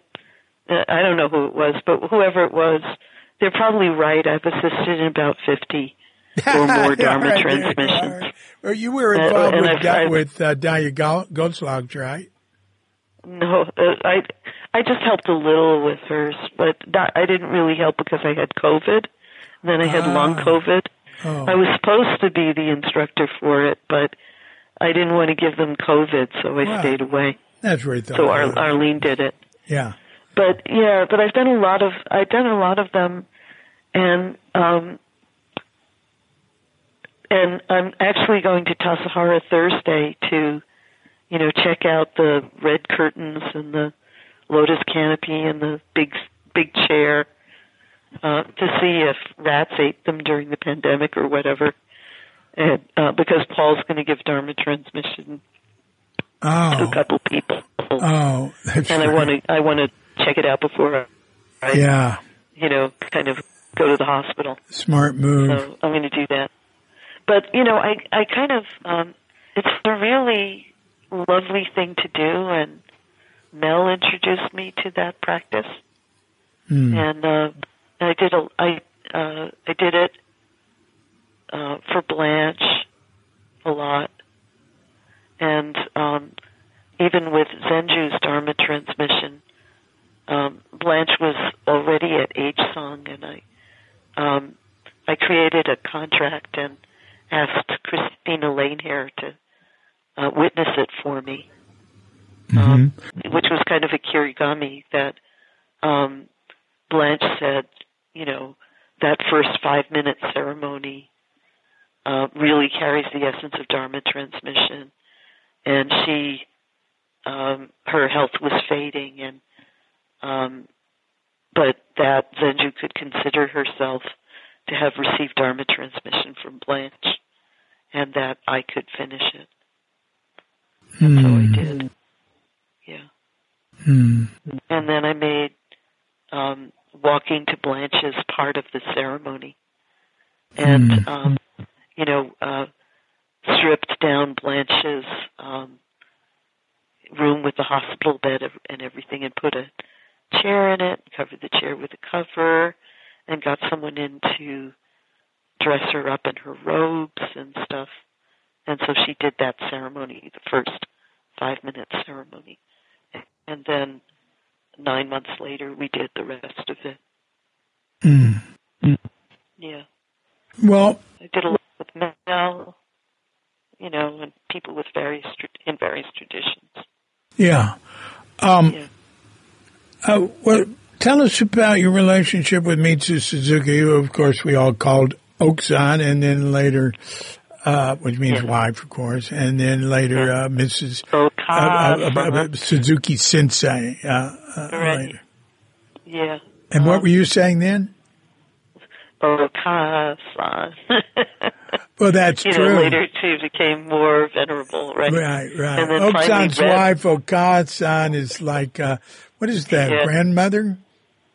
Yeah, Yeah. grandma. Yeah, God. And then finally, uh, Reb posthumously ordained her and gave her another name. But, um, oh, but cool. uh, yeah, but she was. Um, so I started. St- I started in the sewing class with her, making jubans and helping, um, and um, you know, kind of taking apart robes and learning how to make kimonos and um, and uh, hiparis. And um, so we handmade them for uh, some time, and then one day she said to me, uh, "What's the matter with you? You don't like tea?" And I, I didn't know what she meant, but she meant that she wanted me to come study tea ceremony with her. yeah. And so I said, yes, of course I like tea. And then she said, why, uh, you know, come and take tea ceremony. And I did. And, um, I was very bad at it. And, uh, I was so bad that, um, you know, she used to hit me with her fan and say, you know, Bicky son, every time same mistake, why you study tea? you know, uh, or then like one time she said, uh, uh, Biggie-san, next step, uh, desu ne? you know, so she, she suggested that I commit harakiri, Yeah. right? yeah. Yeah. I did something really bad. And then she, she That's pretty like, far out. like I won't, you know, I, it, uh, she'd start teaching me something and then she'd say stuff like, no, I'm not going to teach you that. I don't want you to go crazy and I don't want to go crazy. Uh, Um, that's anyway, funny. When you that. said seppuku, I thought, does that word mean something else? Is, is, is there no. another? Because there are, you know, there are words like yeah, that that have multiple meanings. And then I thought no. that was really funny. That's pretty good. right, but then she she she um uh, you know she would invite me over to have um breakfast with her really a lot and um she would ask me to cut the grapefruit because that's what Suzuki Roshi did ah and she would um you know um I noticed that in the morning she would uh you know, she'd get up and then she'd uh, make the little. After she uh, had the stomach problem, she stopped sitting in the zendo for a long time, mm. and uh, instead she would just get up and she'd make a food offering to Suzuki Roshi and ring the bell three times, and then she would um, go down to the courtyard and comb out her hair, and she would say hello to each bird and each flower in the courtyard. Mm. And uh, I asked her about it one time, and she said she did that because those were her friends. Mm. You know, and um, what else? She had a wicked sense of humor. So another time, uh, she was coming for Blanche's, I think it was Mountain Seat, and uh, I, I went to the airport, and Otohiro was there, and Suzuki's son, his younger son. Yeah, and I was lugging the luggage around and uh driving and I got really sweaty and brought it up to her room and she asked me if I would have tea with her. And we did. We had tea together and she gave me this treat and it was great. And then she started, uh, she suddenly remembered that she had said that she would give a speech at Miyako Hotel and asked if I'd drive her there, which I did. And then she, um, she goes in there and she's all dressed up. They're all dressed up, and um, you know they're really refined in their dress. Yeah. And she says, um, basic, and Robbie's there translating for me, and she's saying, "Hello, everybody. It's so good to see you after such a long time. I brought you a wonderful treat from Japan." And then she looks at me and then she says, but she ate it. Oh, that's very good. and then this whole room full of extremely refined people in kimonos, you know, and hairspray and summer voile suits and matching ties and handkerchiefs and stuff. The whole group of people kind of sits up and goes, turns their heads towards me.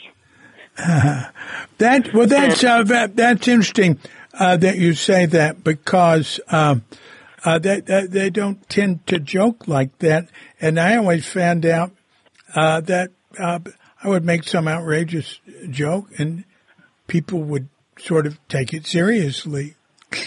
Well, they took it seriously, and yeah. then uh, Robbie is practically rolling on the floor with laughter. And then Mrs. Suzuki let out an enormous belly laugh, and then everybody laughed. It was, uh-huh. it was okay, uh-huh. you know. But uh, I think her sense of humor was unusual for Japan. Oh, too. listen, uh, you know, in in uh, talking to Japanese through the years uh, who knew uh, both uh, uh, uh, Shunryu and Mitsu Suzuki. Actually, I don't even know if her name was ever officially Suzuki, but uh, that's not important.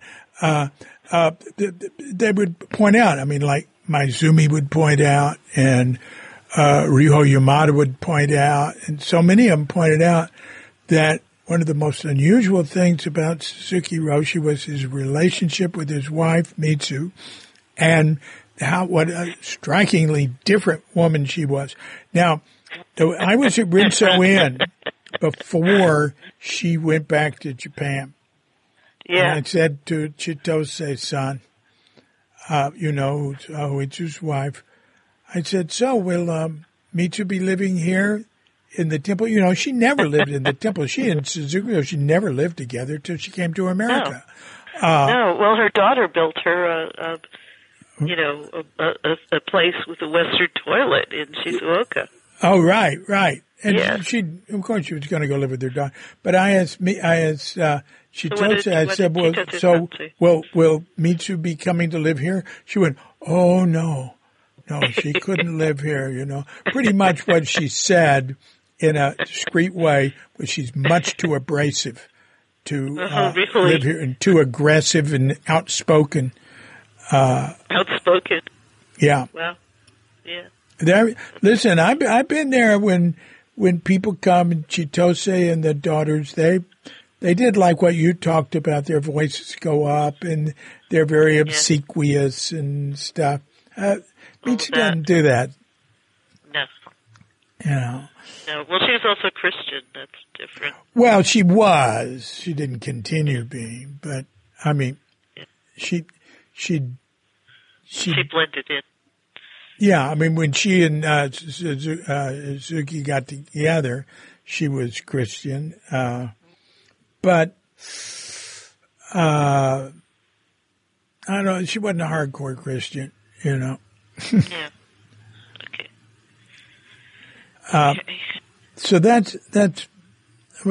Any, anything else about her in America? Um. Well, we did this party for her for her 77th. That was nice. Oh, Yoshi. It was lovely. She Hmm. really loved it and enjoyed it. And all of her tea friends um, brought stuff, and we had a tea ceremony right there in Yoshi's. You know, so we created a temporary tea room there. Did you wait a minute? You had it where? We had we uh, we did it at Yoshi's restaurant in Oakland. Oh my gosh! Who, who, and she's a tea teacher too. Yoshi's a tea teacher, but um, and she's also married to Akiba yeah, yeah. and um, you know, and uh, there's a whole history there that I won't go into um, because I'm. It's getting late and I'm getting tired. Yeah, yeah, yeah. That's another but- story. But it was it was lovely. Um, Yeah. so we created, we built a tea room uh, just for the occasion in Yoshi's and had tea ceremony there. Oh, that's something. uh, Wow. For the party, and then there was music and you know dancing and stuff. Anyway, it was to honor her, and she loved it. That's And wonderful. did it a bit. Well, you've you've really uh, you're like a very specialized event planner. No, Uh, that's um, that's really impressive. Uh, I want to go back to Blanche. yeah, Um, my darling. Re- recently, about uh, just a few days ago, Connie Lewick uh, was brought from uh, a hospital in San Francisco into Zen Center, like in a stretcher or whatever, and uh, she died 45 minutes later. And she came specifically to die in the building, and I had no idea. Wait, what? Yeah, that just So happened. start over. Start over. Connie Lewick, I said. Was which came from a hospital in San Francisco, and it had been arranged for her to come to the city center to die. And she died a few in, days ago. yeah, a few days ago. And it, and it, it, she died uh, 45 minutes after. How did it- I miss this? Well, I had no idea anybody had been in touch with Connie Louis. She was one of Suzuki Roshi's very early students, like Yeah. 1961. Yeah. And I've never, you know, I hear about her from Graham and different people, but Oh, my I didn't know she was in touch with anybody or was alive or anything. And all of a sudden I hear that. So I I created a have and page for her. respect had I known. Yeah. Pardon? I would have gone and paid respect had I known. Yeah, yeah, no, it. Elizabeth Sawyer told me, and, and there was, uh, Elizabeth was at her, um, cremation, uh, and, um, but anyway, and Elizabeth, uh, uh, talked to me about how under, you know, Richard Baker's habit, how, you know, something like that was, uh, very important. Uh, she thought he Yeah, might have even been important in that. Well, my understanding is that Blanche was not allowed to die in the building. That's right. So what happened was that um, the administration got really afraid um, that her care was beyond their ability to provide, and um, they kind of um, the first thing they did was they um, decided that someone was going to live with her in the place that she and Lou had lived. But uh, like they didn't they didn't consult me about it. So what they did was they moved her into the room that had been her living room, and they moved someone into the room that had been their bedroom. So that contributed to Blanche's confusion because they had redone the living room to quote look nice end quote, and it didn't look anything like the room that she and Lou had had. So uh, I think she would have been much more comfortable in the um, bedroom. But then the second thing that happened was that um, she had to have um, uh, more intense treatment and care and uh, San Francisco Zen Center um, decided that she was going to have to move, and she moved to Age Song. And Blanche, of course, to where? Age Song, which was on Laguna between Hayes and Grove. What is it? A hospice? No, it's a um, it's assisted living. I guess there's a hospice wing, but she was in the yeah. Okay, okay. Uh, but it you know, double rooms and everything. So anyway, I was Blanche's durable power of attorney. Uh, so I was her uh, primary caregiver. First, they wanted to move me into the room with her, but uh, I wouldn't do it because if I was her primary caregiver and living in the room, and she also, um, I also was her executor for all her Dharma affairs. And I helped her with every Jukai, every priest ordination, every Shuso, and every Dharma transmission she ever did. And then I also taught practice periods with her. And I was in recovery from some serious accidents. And I, I wouldn't even be able to fit my heavy equipment through the door of her bedroom, let alone be able to use it. So it would either be the equipment or me. And then I would have the extra load of having Blanche need me to help her in the middle of the night. So they moved somebody else in there. And um, they were afraid for Blanche. And uh, Blanche didn't want to move, but she was self effacing. She took a self effacing position and was like, well, you know, um, uh, uh, that's what they want me to do. And so she did that. And then she had to have a partial hip replacement, and um, she was in a lot of pain. Anyway, it was um, mm. Zen Center didn't want her to um, have accidents that were uh, brought on by a lack of care. And that well, was their side of it, but also, yeah,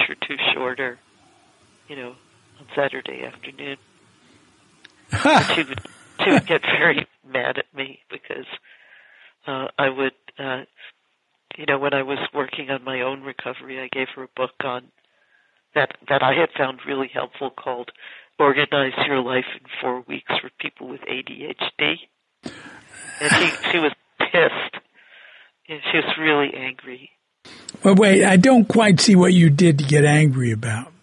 Well, it was a book that I had found helpful, helpful, but she thought that I was saying that she had ADHD. Well, that's just one thing, but wasn't there more to it than that? Like, no, she was just she was just insulted that I would, you know, give her this book for people with ADHD, mm-hmm. and then later she realized that she actually had it and was sensitive about it. Ha ha ha. Yeah. Well, that sounds like a modern glitch. Yeah. Uh, anyway, um, mm. Blanche was an unusual person. She was really, um, you know, I miss her a lot. She was important to a lot of people. Yeah. Yeah. So uh, I want to ask you what that brings up is, what do you think about the general health of Zen Center? Of course, we can see in in, in you know in what you're saying that uh, it it is uh, it become, of course, much more institutional than it was than it used to be. Uh, in, in, I mean, it's always been an institution, but um, the um, yeah. you know what institutions tend to keep uh, building, uh, putting more people in the office. Uh, I remember a forest ranger said to me, we used to have 10 in the field and one in the office, and now we got 10 in the office and one in the field. Just like that. Yeah. Yeah. Uh, so uh, I've, I've always just been shocked when I see Zen Center greens, stuff I'm involved with. I mean, we started greens with a very minimal administration and everything was going sure. fine. It just got more and more and more and the cost of it was more and more and and Zen Yep. And then Zen hiring all these outside people, right? Yep. I've, I've heard numbers of outside people working for Zen Center that seemed way more people that it would seem to me were needed to manage it. But I don't really know, you know, I'm not there anymore. So, uh, uh, and, uh, wow. Uh, so what do you think about all but that? you have three feelings about it. Well, what I what I think is that um, what I what I how I feel about it is that um, I feel a very strong sense of responsibility to put practice first. right. And I'm a past president of San Francisco Zen Center. Right, right. I I don't feel like my point of view about it is popular right now. However, um, I uh, now that San Francisco Zen Center is going into the renovation process Uh, for the city center. for the city center, I I feel pretty strongly that um, what's going what they're going to find out is that uh, the institution is not the institution without a very wide circle of membership and support. And that the relationships with the people are the most important. That our trust, trust and uh, friendship are our most important asset, much much more important than the money. Yeah. And yeah, and so that's how I feel about it. And I think what's going to happen is that when the building is closed, that people are going to have to do things like care about each other in simple ways. Um, uh, to, to have any sense of satisfaction in what they're doing. So I think this is a real opportunity. So I'm just waiting my chance to, you know, to um, to do things like um, like in this surgery. Yeah. If I don't, ha- if it's not complicated, and I'm just in recovery, maybe teaching yoga a little bit less, I might organize some intimate study groups to meet in to meet uh, during my recovery and just do some human stuff with people um, around practice. Yeah. And uh, that's all, I feel like that's all I can do. Yeah. You know, reacting against something is not a very um, powerful or constructive way to live. No, I, I get things done, right? I think it's sort of inevitable. I think it's the the sort of like um, that institutions tend to follow certain patterns, and there might be there might be a a, a reduction of staff. I mean, I I think Zen Center is a good uh, institution, and I think it's had very good leadership, and. Uh, uh, we, we, we don't know what it, what it's going to be like in the future, but you know, like like your your focus, you say, is on practice. So the important thing isn't does Zen Center survive or do the physical locations continue? Because each of them has their uh, is going through some difficulty now because of changing yeah. times. Uh, yeah. It's um, is the is the practice spreading? Is the practice available? Is right. it uh, doesn't even have to spread? Is it continuing in in some way? Um, well, I feel like the I feel like uh, uh, if you take the vast wealth that San Francisco Zen Center has accumulated, and instead of seeing it as a problem, see it as sangha treasure, it makes more sense. Yeah.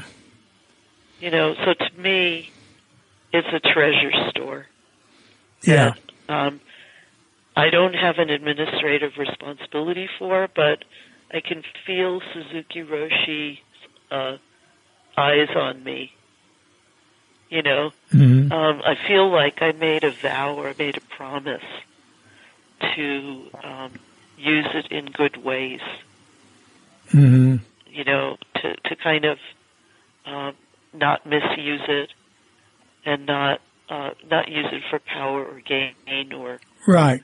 Uh, not uh, you know just to to not do bad stuff with it, to do good stuff with it. Right, right. You know, so so I'm looking for ways to do that. Yeah. Uh, and uh, and looking for ways to bring people, um, you know, to to bring people with me. Yeah.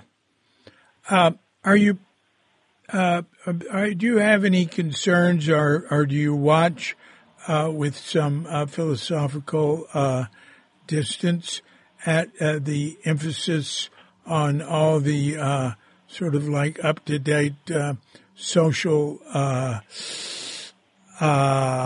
social media?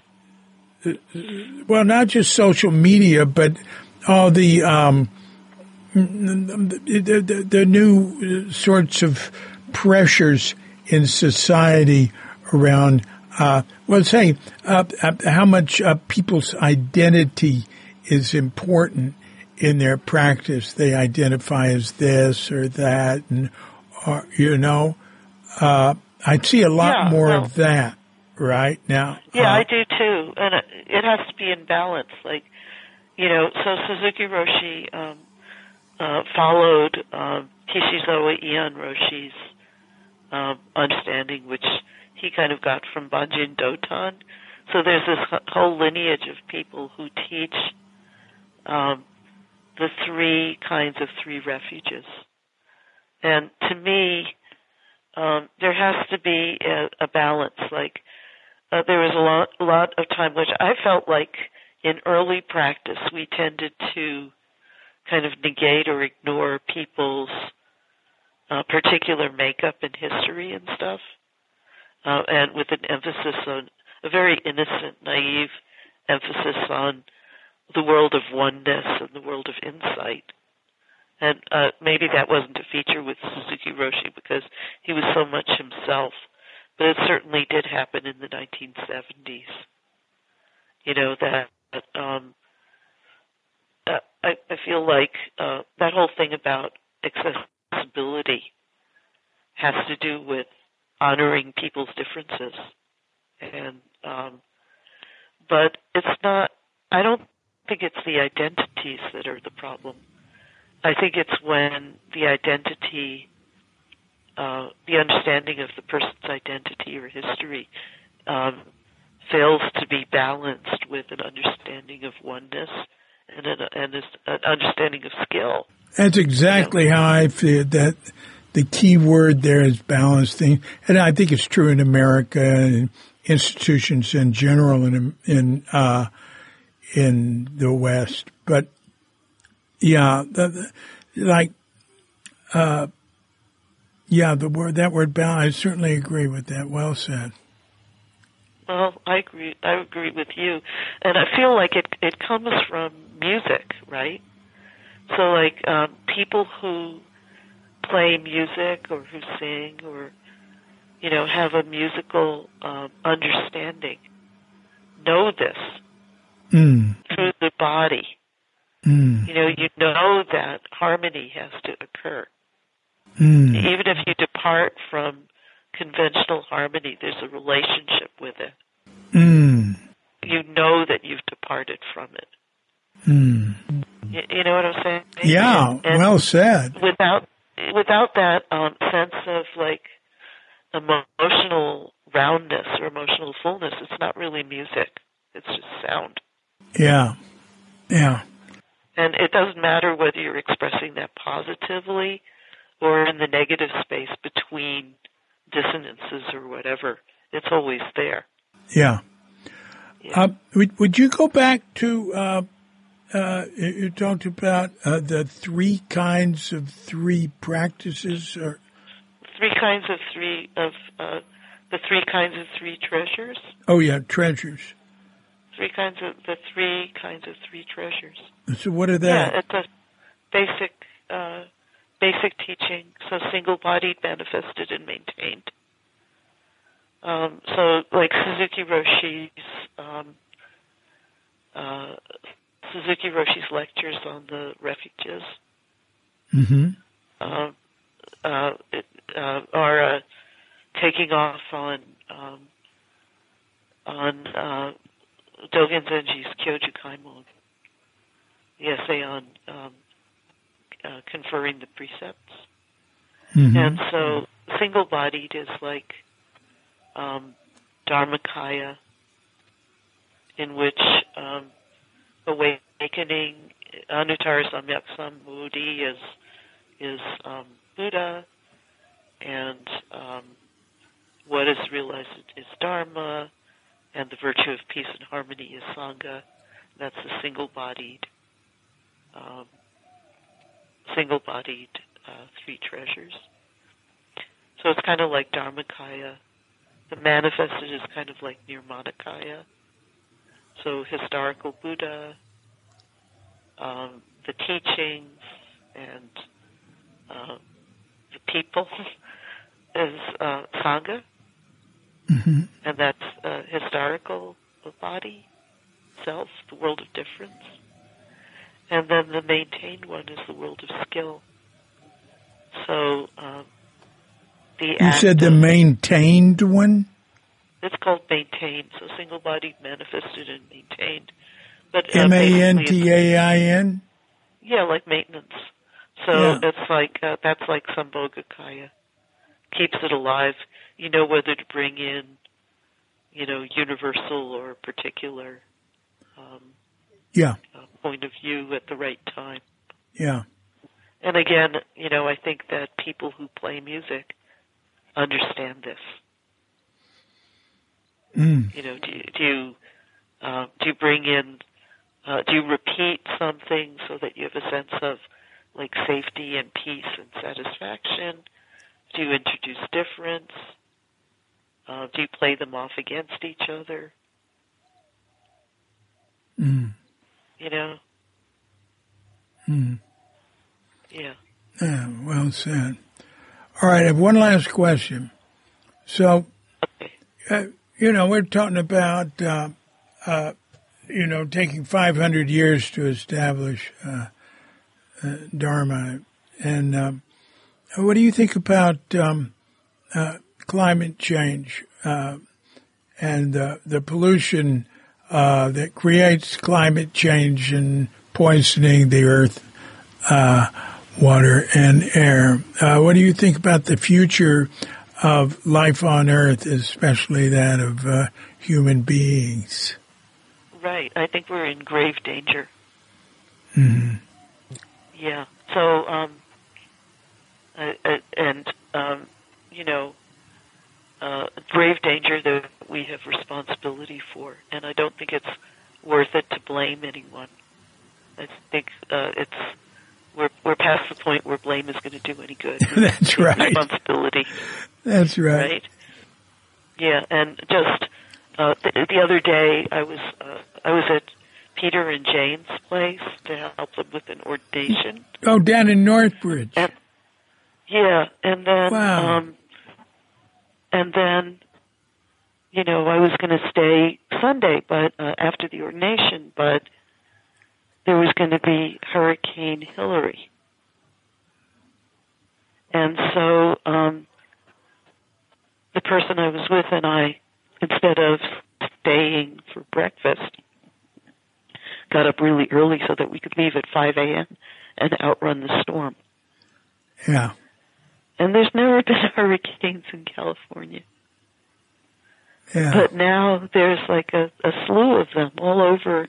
Anywhere that has oceans has the tendency for hurricanes. There's this wonderful Zen teacher in Colorado named Kritee Kanko, who is a um, she's a Rinzai Zen teacher who's a um, a nationally um, recognized climate scientist, and um, uh, during the pandemic, she and um, Chris Fortin and I did a um, an event where we were trying to um,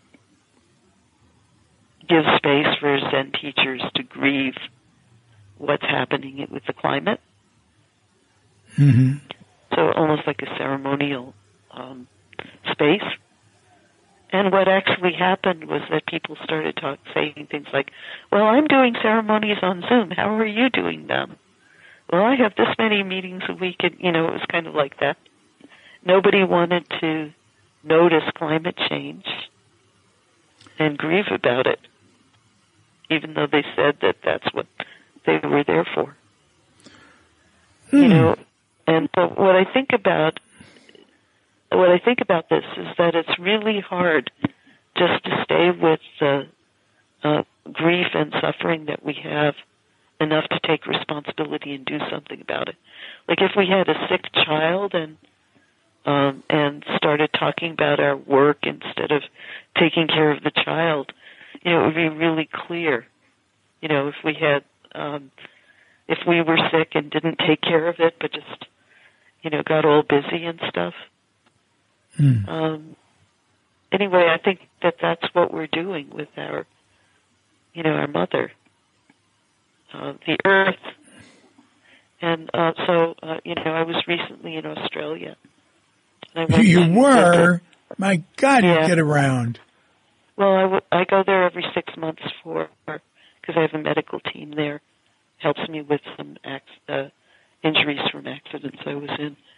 But um, this time, my sister, uh, the sister who kind of raised me, Mhm. uh, a retired psychologist who's Australian, and uh, she was born in England and she's Australian, and uh, she um, Wait a minute. You have a sister who was born in England? Yeah. Oh, I see. Oh, your parents, parents- were in England before they came to America. Yeah, they were refugees. Right. Okay. So um, anyway, she kind of raised my twin and me, and she um, she's 80 now, and she's a uh, she had a birthday wish that she wanted to go to Uluru. So um, Ah, so it wait a me minute. Now tell us what that is. Yeah, Uluru used to be known by its colonial name as Ayers Rock. And it's this giant mesa, but it's not exactly a mesa because um, it was formed as layers in the earth and then through some geological event got upended 90 degrees or 87 degrees from the way it was before and then the end got worn down. So it looks like a mesa, but it's actually um, has layers in the opposite direction from a mesa. Oh, uh, oh, far And out. it- I didn't know that. It, it's the, and it's bright red, and it's the spiritual heart of Australia. In the middle of the desert. In the right. middle of the desert. Right. And so there's Uluru, and then there's also Kata Tjuta, which is a um, it's it's very very large rocks, about the size of the smallest ones are like the size of City Hall, and the biggest ones are like um, the size of Golden Gate Park. And Wow. um, and they're they're big round rocks that look like bowling bowling balls, and they make little like piles and mountains and stuff. Um, and so one of those is the sacred site for women, which is Uluru, and the other one is the sacred site for men, which is Kata Tjuta. Anyway, I, I went on um, a pilgrimage around Kata Tjuta and um, went on a walk with some of the elders, went to a dot painting workshop, did a bunch of stuff like that, and then, um, you know, so they're the first people, and they have a very different relationship with land and climate than we do. So their memory goes back 30,000 years. And it's an oral memory. And they have cave paintings of sea animals crawling up on land and becoming land animals. And um, right now in Australia, the um, uh, the government is considering this thing called the voice, by which the indigenous people would be able to comment on um, decisions that have an impact on the whole nation before Parliament passes those decisions. And there's there was this uh, TV show called The First Inventors that's trying to get people to know the contributions of the Aboriginals or Indigenous First People. hmm And so there's one episode where this young woman who's uh, mixed race decides she wants to know more about her, um, her, her about that side of her ancestry, and she she looks around and there's this man that she thinks she can talk to. He turns out to be this 93 year old guy who's going to tell her about the stars. And, and so he teaches her about three stars and about the Milky Way, how the Milky Way runs, and these three stars point in various directions. And then he Wait a says, minute. Point what? Point to what?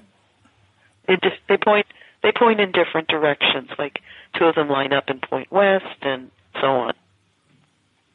And so he teaches her three stars. Then he stops the car and he says, "Get out." And it's the middle of the night, and there's no moon. And she says, "What?" And he he asks her to get out of the car. And then he says, I'll meet you two and a half kilometers due west. And she, and he drives away. And she's afraid for her life. She thinks the dingoes are going to get her, or that she'll step in a hole. And then she sees some of the stars that he talked to her about. and she um, follows the star, and then she feels something different under her feet, and she thinks it's pavement, and then she sees headlights, and it's him.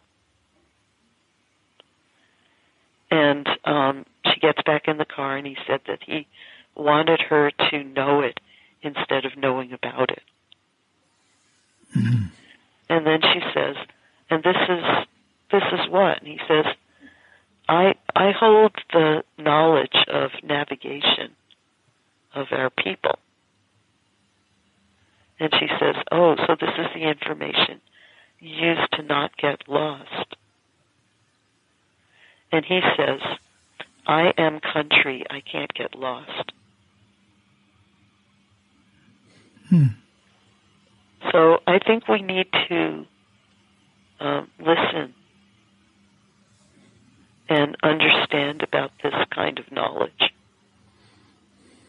And that if we do, it's like kind of like Joanna Macy says, if we uh, appreciate this kind of knowledge, that this is actually uh, living in the world of practice, and that practitioners can actually um, open, we can open our hearts and mind to a kind of knowledge of the climate and of the earth and uh, every being in it that includes us and um, has life, you know, as a single body, you know, in all of our individual histories and in what we uh, do.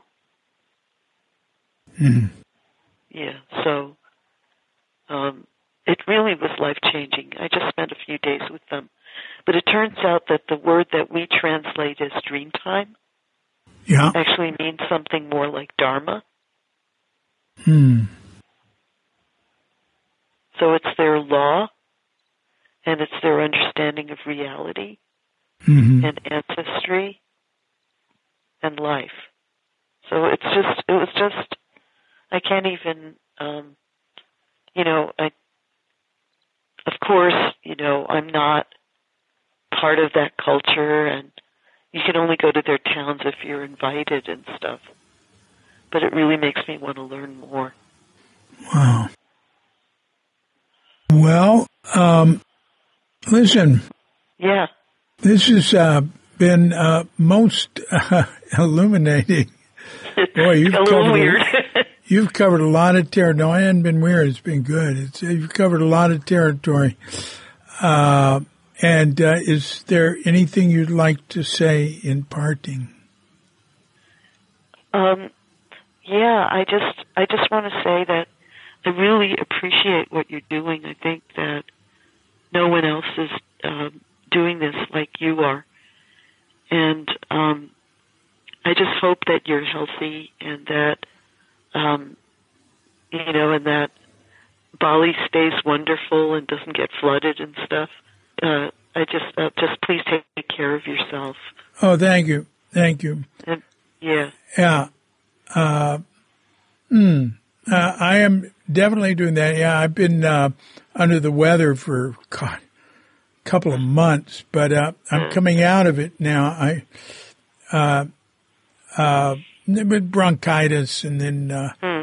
pulmonary infection, uh, but you know, uh, I've got access to to good um, alternative treatment and also very, very, very good Western medicine. Uh, I can walk to uh, the newest hospital in Bali 20 minutes away, and I love it, and uh, so efficient, and I really appreciate uh, the help I've gotten from them. I, you know, it's anyway. Uh, feel pretty good, and uh, I really enjoy doing the podcast, and uh, none more than this one.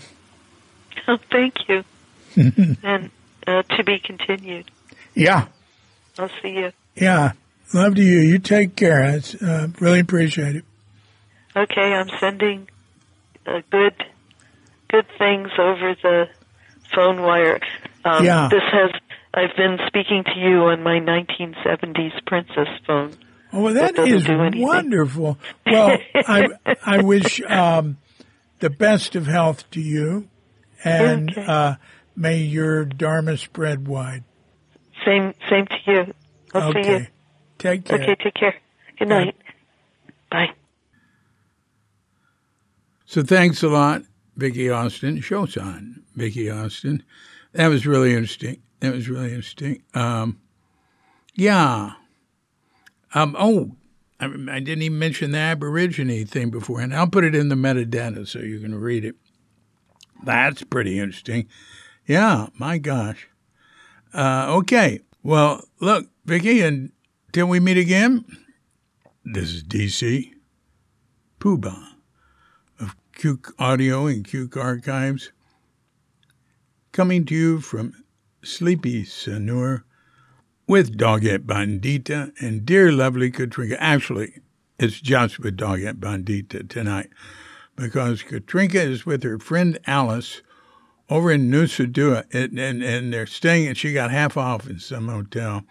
They're staying in some hotel, she said, is really giant, bigger than anything in Sanur, and just incredible gardens, and and it's right on the ocean. Uh, yeah, Nusa Dua is a pretty posh place to stay, which is funny because it was sort of like desert. Uh, that uh, you know, it's sort of like you know they turned Las Vegas in in a desert into a place where everybody wanted to go. Well, Nusa Dua is um, is is a uh, you know it's it's more Beverly Hills than Sanur where we live, and uh, has some really posh places. So she and her friend Alice got a good deal on a room there, and they were there because Alice's son is, uh, who you know was a grown son, forty or something. Uh, he he was um, in a, a, martial arts demonstration. I forget what it's called. It's one I'm not familiar with, and uh, uh, you know it was a big thing with lots and lots of people, and uh, so they went over there to enjoy that. But since they were there, and there's so much traffic between there and here, they're going to spend the night, you know, have a nice time and come back at a leisurely hour. Uh, and um, that's it. And so uh, um, I'm just coming to you from Sleepy Sanur with Dog Bandita. And we're wishing you and yours and all of us a grand awakening.